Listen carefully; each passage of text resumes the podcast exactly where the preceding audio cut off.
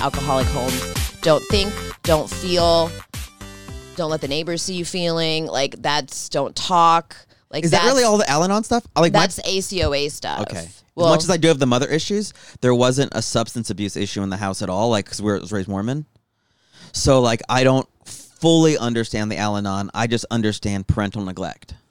gotcha. I mean, well, that's a big chunk of it. It is a big chunk of it, which is like when I went to therapy, my therapist told me it was the same because my best friend at the time, his mom was a heroin addict and he was mm-hmm. going through like the same stuff. And I was like, but my mom's not a heroin addict. I'm not going through the same stuff.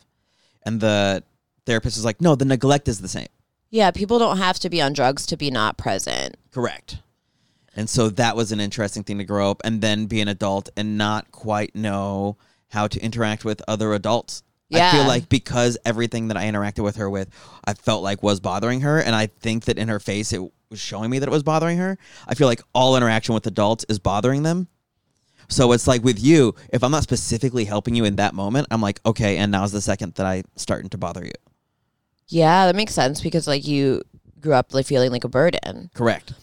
I still feel like a burden. That's the whole. My show's called "Putting Up with That Michael Marsh" because I feel like a burden. Well, that makes sense. Yeah. because you're like not much to put up with.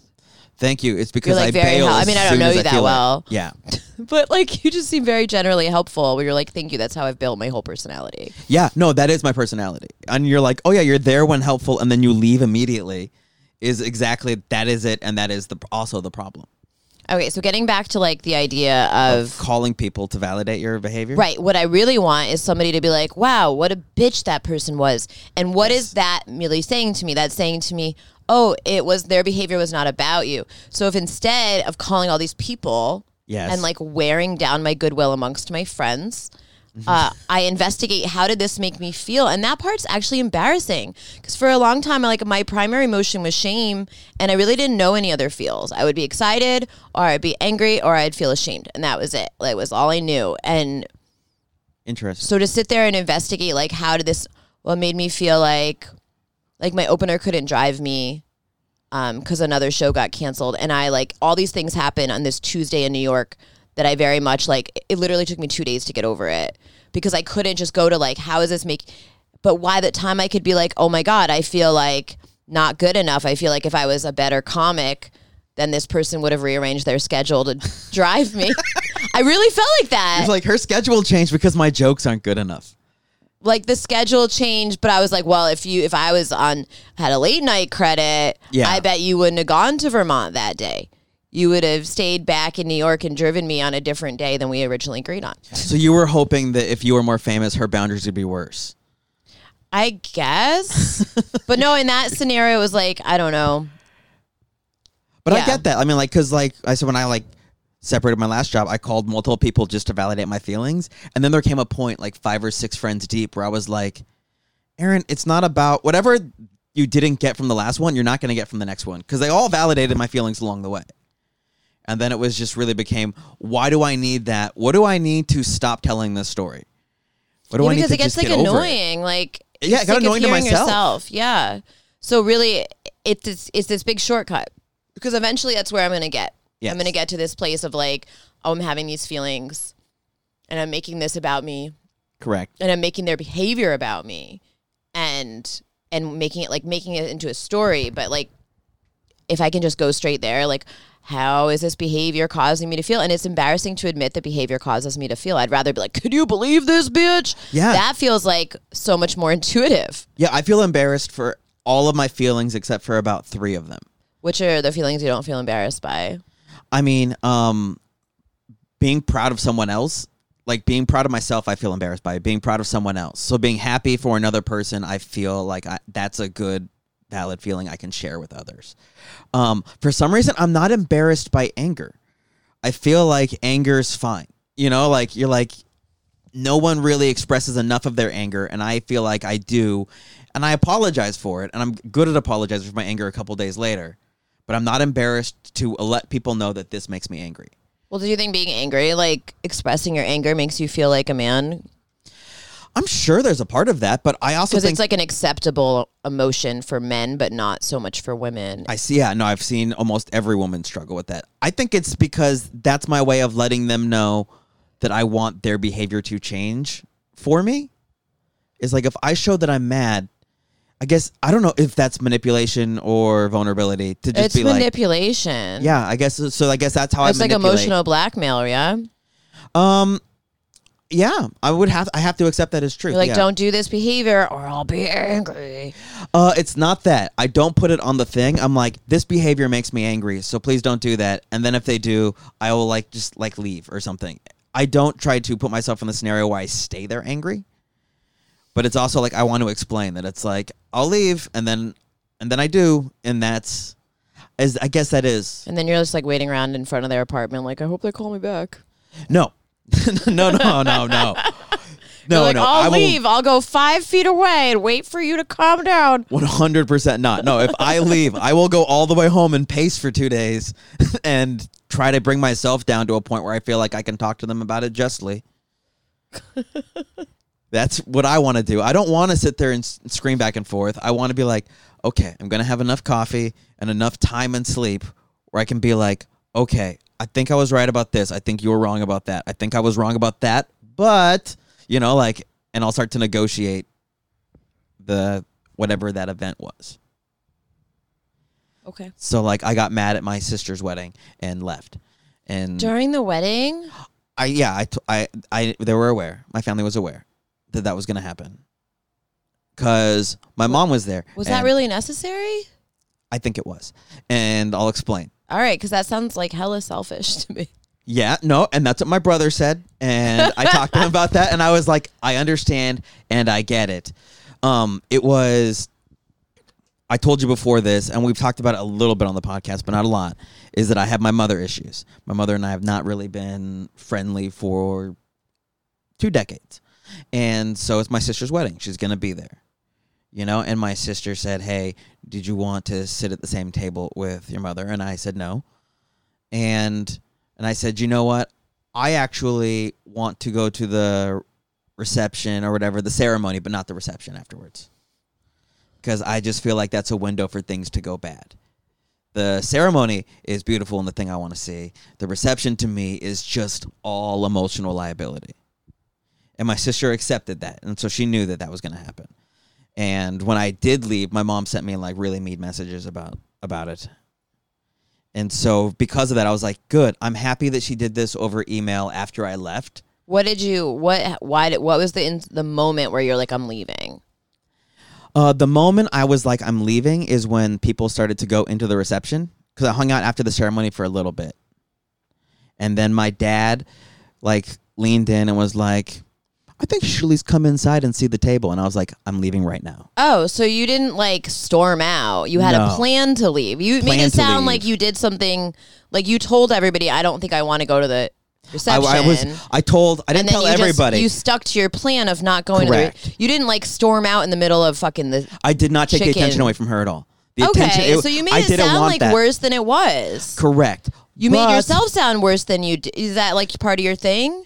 Uh, back and forth. You're I, like I left. Like you, you literally had a plan. I planned. Go, Yes, you didn't correct. leave. You went to the ceremony, and you had told people that you weren't going to the next thing. yes. Did they like lose thirty seven dollars on the chicken dish or something?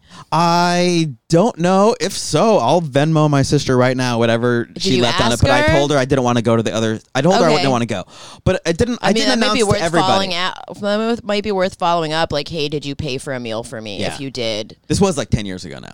I mean, I, So- so probably a better deal that she got. Probably. probably less money. You're right. Probably thirteen dollars instead of thirty-seven. I mean, probably still.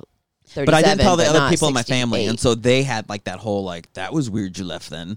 But you're like, yeah, I would rather deal with that conversation than the other. I just didn't want to give my mom the potential to make a thing because I knew I was going to be extra vulnerable and defensive, and that was going to be where like I was gonna be likely to be triggered. Okay, would you like to hear what my mother did at my wedding?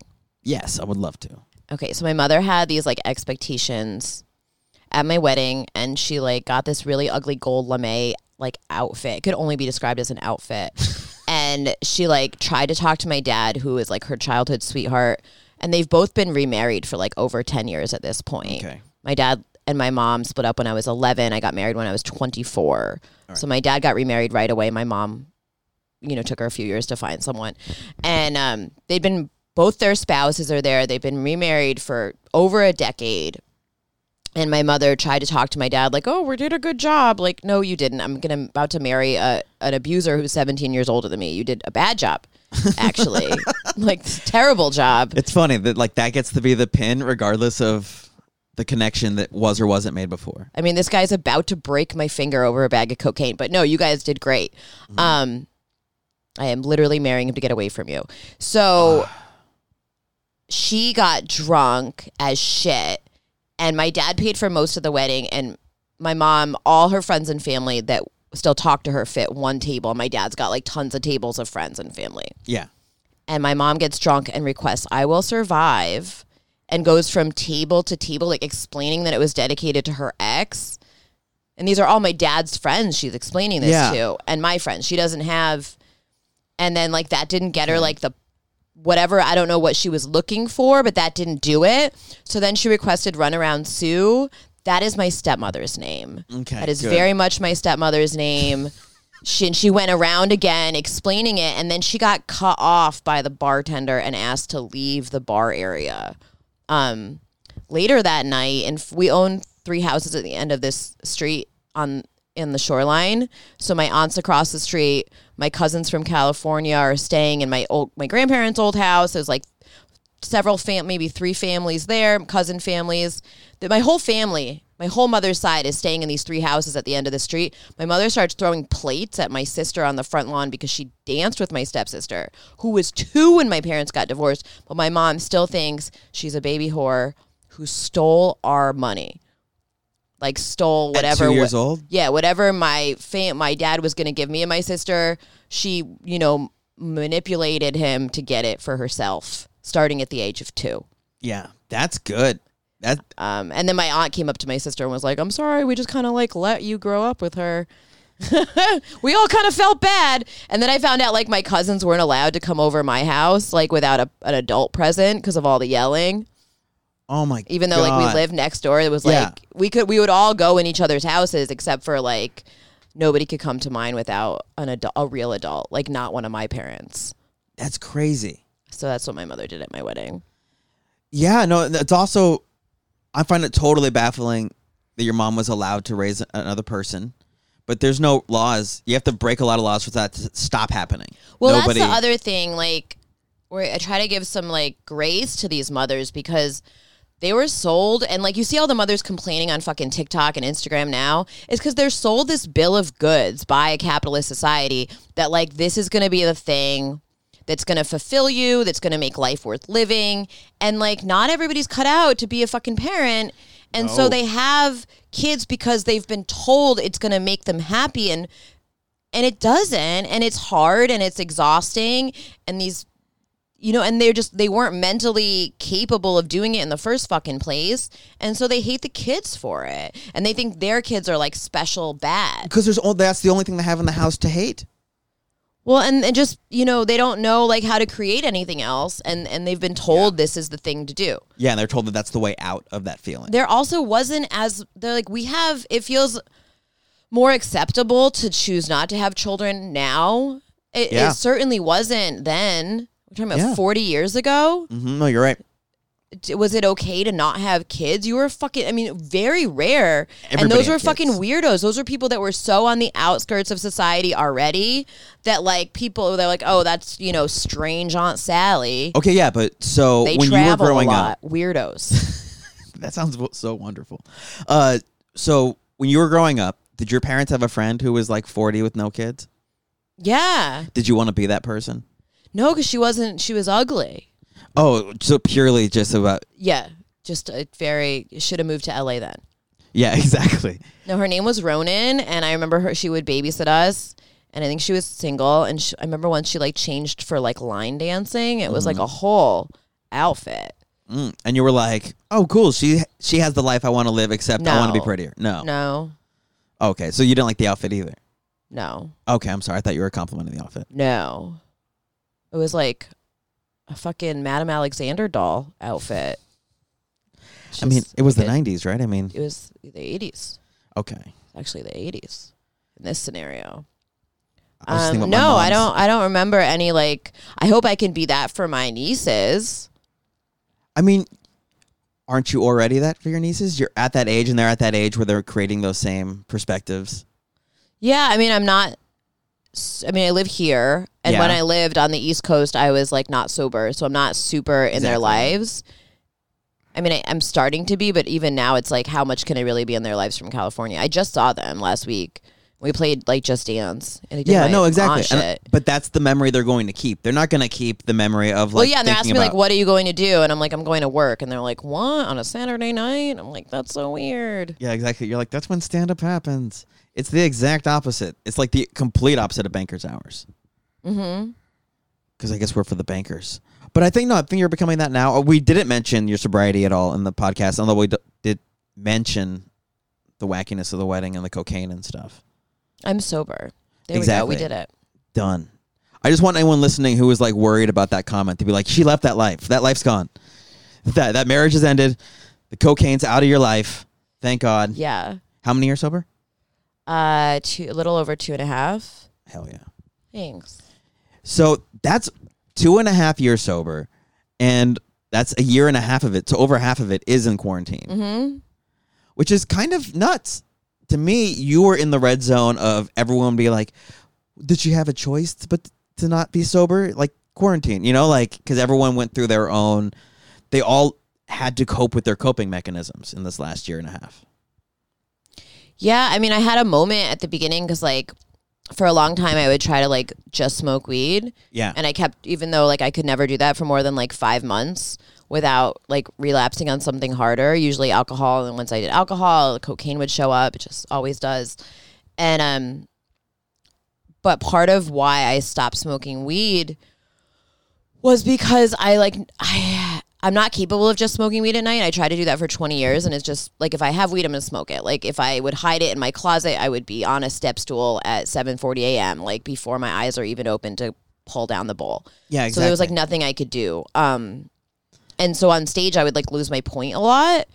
And I like to weave in and out of stuff, or I used to, and I couldn't really effectively do that. I would find another point, hmm and I, but I, a lot of times I would leave jokes unfinished, and that's just a distraction. So that was part of what motivated me to give up weed. And now we've got no stage, yeah. you know. So I was like, oh, maybe I should smoke weed. I did start using CBD, which is like a bit of a cop out, but it was a lot of it was like felt like the ritual, you know. Do you find yourself ever doing too much of the CBD? And I say that because I overeat. Oh well, yeah. I mean, I just will pass out. Yeah. Okay. Oh, well, that works out. So I'm trying to like wean off CBD now because I'm like, all right, you know, the pandemic is never ending, so Yeah. it's not like, oh, it's gonna be six months. Like, let me start using CBD oil, and that's fine if anybody does that. But, um, I can I can find myself like caught up in like gray area shit, and then be like, okay, like this is not cool just because it's you know Yeah. just like riding that line. But I just started writing more and and like putting more into like 12 step and that was that was it I think that was your coping mechanism was the writing. Because on the way up, you were like, now that I finished writing my book, I'm trying to find out what's next. Is because you've used that as a coping mechanism for the last year. well it's just like my perp like it's i feel like okay if i've written like a thousand words in a day like i feel okay about my whole life yeah. and then when i'm like not writing like if i like if i either write or perform in a day i feel like my my i feel valid and i like don't feel fucking valid if i haven't like contributed I'm the same way. And I, I'm like, I'm never gonna be a person that writes like 20 fucking hours a day or whatever. Like, I'm never gonna be that person unless I'm on a deadline for something. But like, if I can put in my little effort, get my little thousand words done, and I'm like working on a thing, Mhm. then I feel like okay.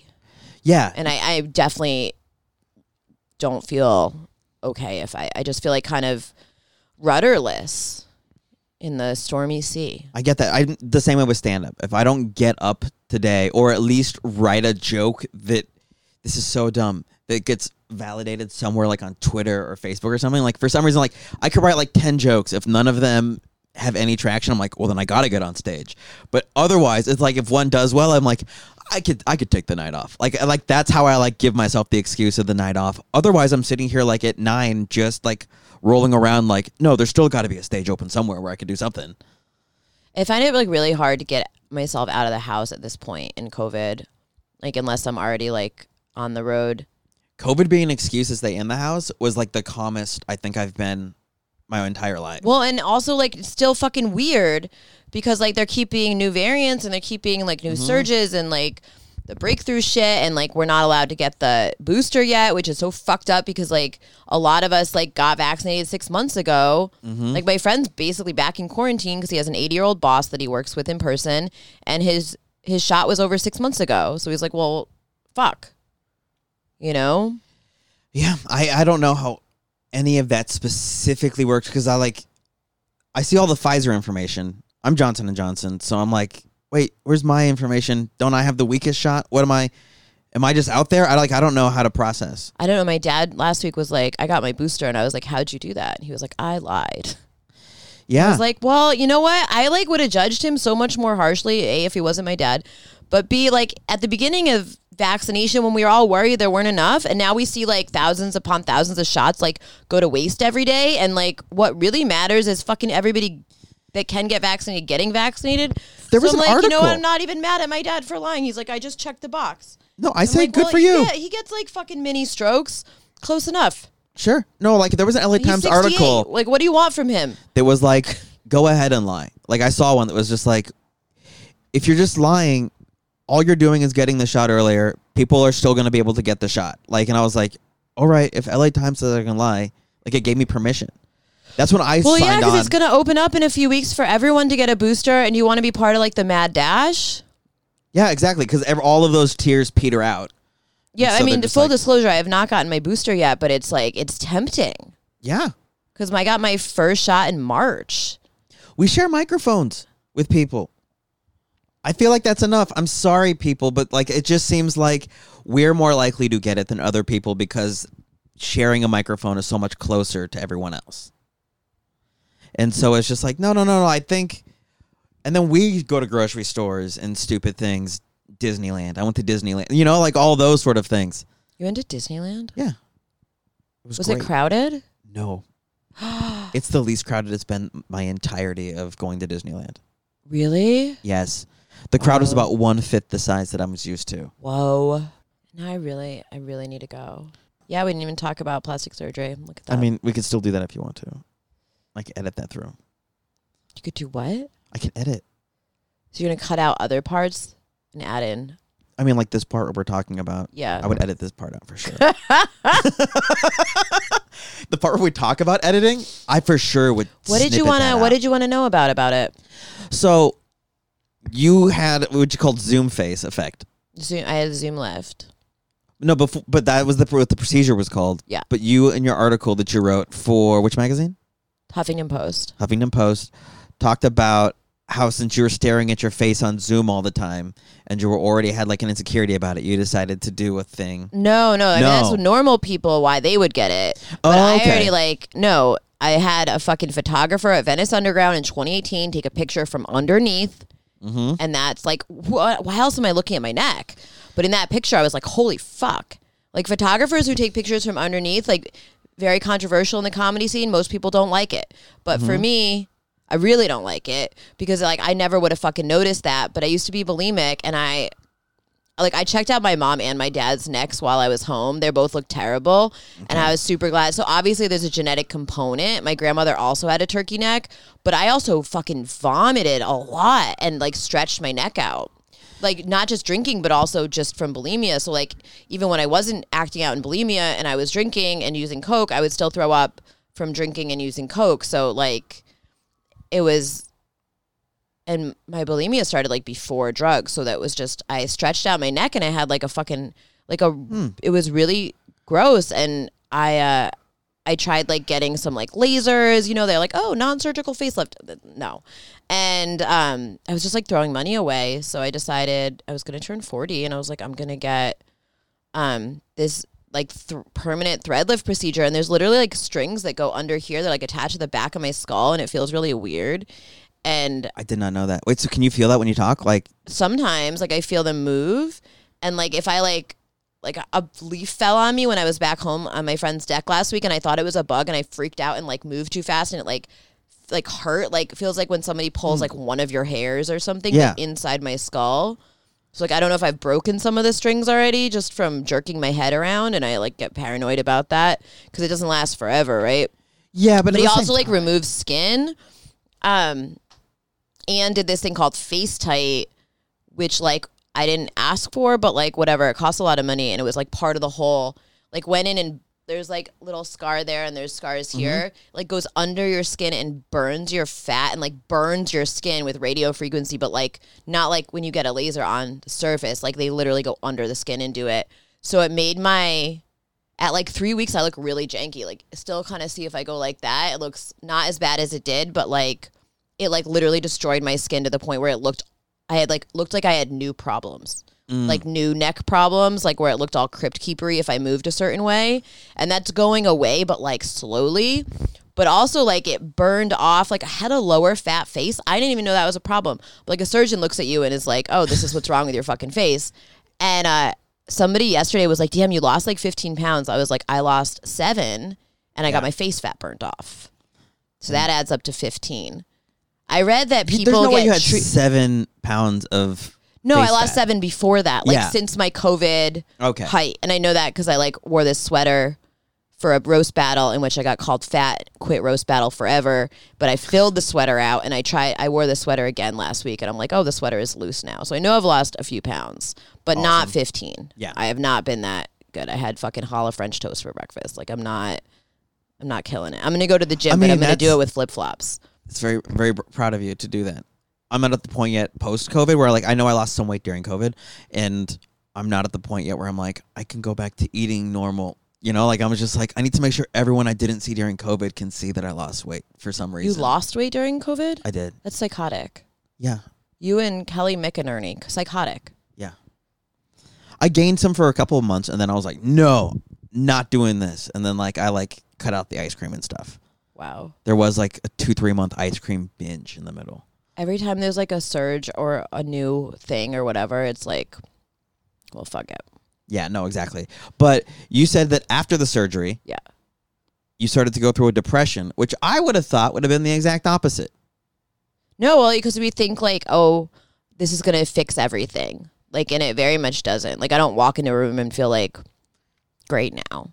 Yeah, no, I, I And also, like, I because like nobody really explained how long the recovery was going to take and how long it was going to take to like look normal. Like, I still like it looks a lot better than it did a few weeks ago, but I still can like I can turn like left to right now, but I still can't like do certain things without it looking weird hmm which like eventually will go away supposedly. And then there's like the fear of like what if it never goes away? What if i just gave this guy so much money that i haven't even paid for yet? Because i took out like a line of credit specifically for cosmetic surgeries that they have like companies just for Yeah. that. And i haven't even paid for it all yet. And it like made my neck worse in some ways or like didn't fix the problem. When i'm like he literally removed skin off my head. Like how how could it not fix the problem? I think. but I still exactly feel like it's not like I still feel like I'm not like 100% like happy and it's I also don't have 100% results. So I'm just kind of like But you in got that 100 percent of the bill. yes, and I'm just in that place where I'm like, well, um I don't know, we'll see. We'll yeah, see I could if see this myself like getting super frustrated with it, that. we'll see if like you know cuz nobody told me that like the the FaceTite thing was going to take so fucking long for full results. So like I don't know. How long does it take for full results? like six months. But you get like 70% of your results by six weeks. So I've passed that, but still like, mm-hmm. what's this other 30% going to bring? And like, you know, I mean, it's. I, but you're already saying you see the results and you like them. yes. You just don't like them enough.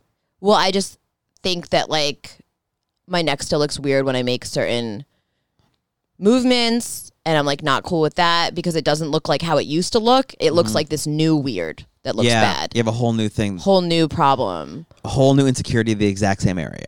Yes.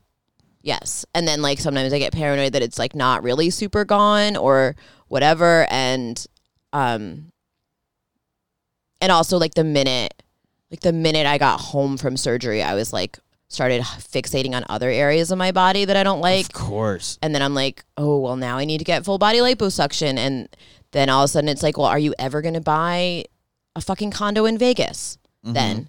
Because, like, there goes like my first Vegas down payment. I just mm-hmm. spent it on my fucking neck, which who even looks at a neck? And I'm to save up another Vegas condo down payment and then just suck the fat out. And then what if I just eat the fat back? And then I'm now I'm paranoid about eating the fat back on my face. Yeah. So that's a whole other thing I hadn't even thought about before. Like, So what if you're- pay to get your fat sucked out of your face and then you eat it back on? How so for you, you were mortifying. damned. It, you, damned that you do, and you're damned that you don't. It's both. well, no, it's just my brain is fucked up, and like Yeah. no amount of surgery is gonna fix my brain. That's correct. That's all. That's the hard part. Yes.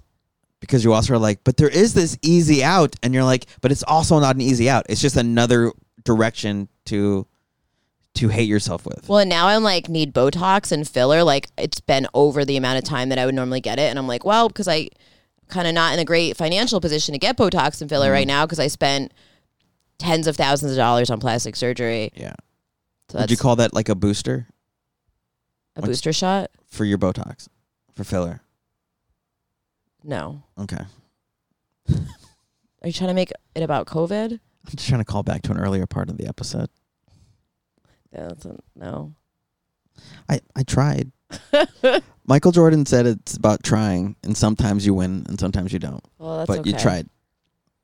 And so I think if Michael Jordan listened to this episode, he'd be like, "You missed it, bud, but you did make that last shot. We appreciate that." It's fine. I hope. Thanks for listening, Michael.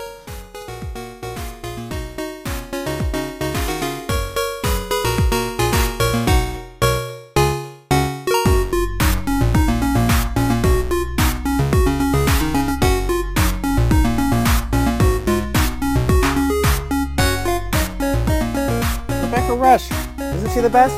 So, Rebecca Rush, if you liked her and you want to follow her on Instagram, it is Rebecca Rush639. You can find her there. She also hosts a show called Vulnerability. She's on Instagram for that, for at Vulnerability Show. And yeah, she does a lot of stuff, does a lot of writing. Excellent writer. I don't know if I'm allowed to say too much about an upcoming writing project she finished during the pandemic, but it's finished. And one day it will be in your hands, and when I'm allowed to talk about it, I'll tell you more about it. I don't know if I'm even allowed to mention what I mentioned. I uh, I don't think I mentioned too much though. I made it very vague on very much purpose, just so no, you know, so no one really has to worry about all that stuff. But Rebecca Rush, going places, writing things, things are going out there in the world. You'll hear that name more in the future, or maybe it's the future when you're listening to this and it's already out. And congratulations, and you're a fan. You're going back and checking out podcast. Thank you for doing so. Um, was gonna say? It's I want to thank her again very specifically for coming on and being vulnerable. I didn't give her enough credit at the time we were recording this because it didn't quite hit me until I went back and listened about how vulnerable she was during this podcast and opening herself up emotionally for us, which allowed for me to do the same. And I also want to thank her for her friendship of being able to hear out what I'm saying and call me out on those things. When she was just like, "Oh, yeah, that's a form of manipulation you use," I was like, "That is. I need to work on that." And like that's that's what true friendship is. I've mentioned it briefly before, but Zara Mizrahi from a couple episodes. One of my favorite moments of our friendship was I was on the phone freaking out, and she was like, "Aaron, shut up. It's your fault." You know, like it was like it's not only is it your fault, the things you're mad at, you don't have a right to be mad at. Move on. And I was like, "That's great friendship. That is what that is." The things you're mad at, you have no right to be mad at. What a sentence that I need to hear way more often. She didn't say it exactly like that, but it was the summary of it, where it was just like, yeah, you know what? She's right. And uh, I need that sometimes. We all need that sometimes. And I'm lucky to have that in people like Zara and Rebecca. Rebecca had no problem calling me out on those things, and I appreciate that. Thank you very much. Thank you for calling me out on things. Um, dear close friends, if you see me out there needing to be called out, call me out. I like it. Helps me grow. I got some friends that have given me permission to do the same. I will. Um, yeah, the Rebecca Rush, good episode. Great episode. Let me be nicer to my own episode. Hope you guys learned a lot. Um, I have a feeling I'm gonna get a couple DMs about this. I hope I don't have to go back and edit things out. I better not. And if I do, you won't know because they'll be edited out. They'll be gone. So yeah, I should give the runtime of the episode so you guys know like that's how much people got mad. Um, but thank you. Uh, next week, next week feels it's like the same sort of tone except instead of therapy, I'm talking uh, to Monterey Martinez, and Monterey Martinez has had some supernatural things happen in her life, and so we talk about it. You know, like I she in the episode says she doesn't want to be called a psychic, uh, but there's definitely been some phenomena, and we talk about those things. And so it's a very fascinating episode you have next week. This episode very therapeutic and fascinating as far as digging deep into a person.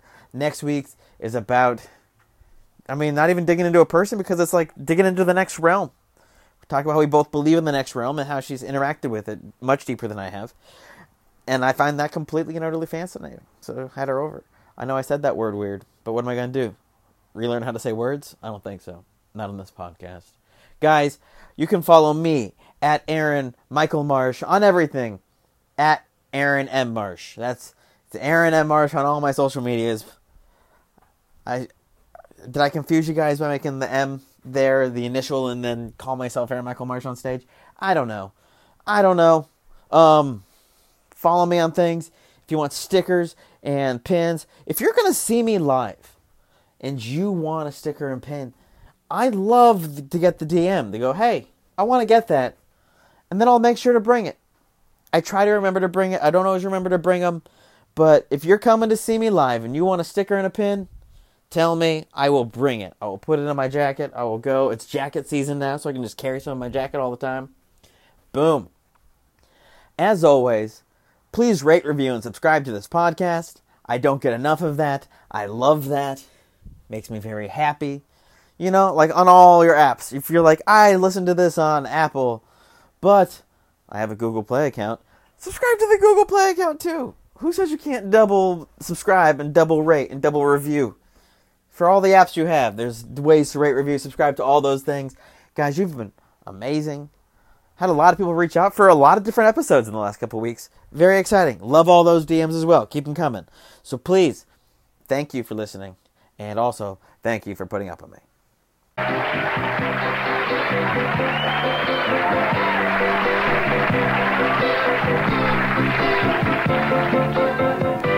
Whether I'm right or whether I'm wrong,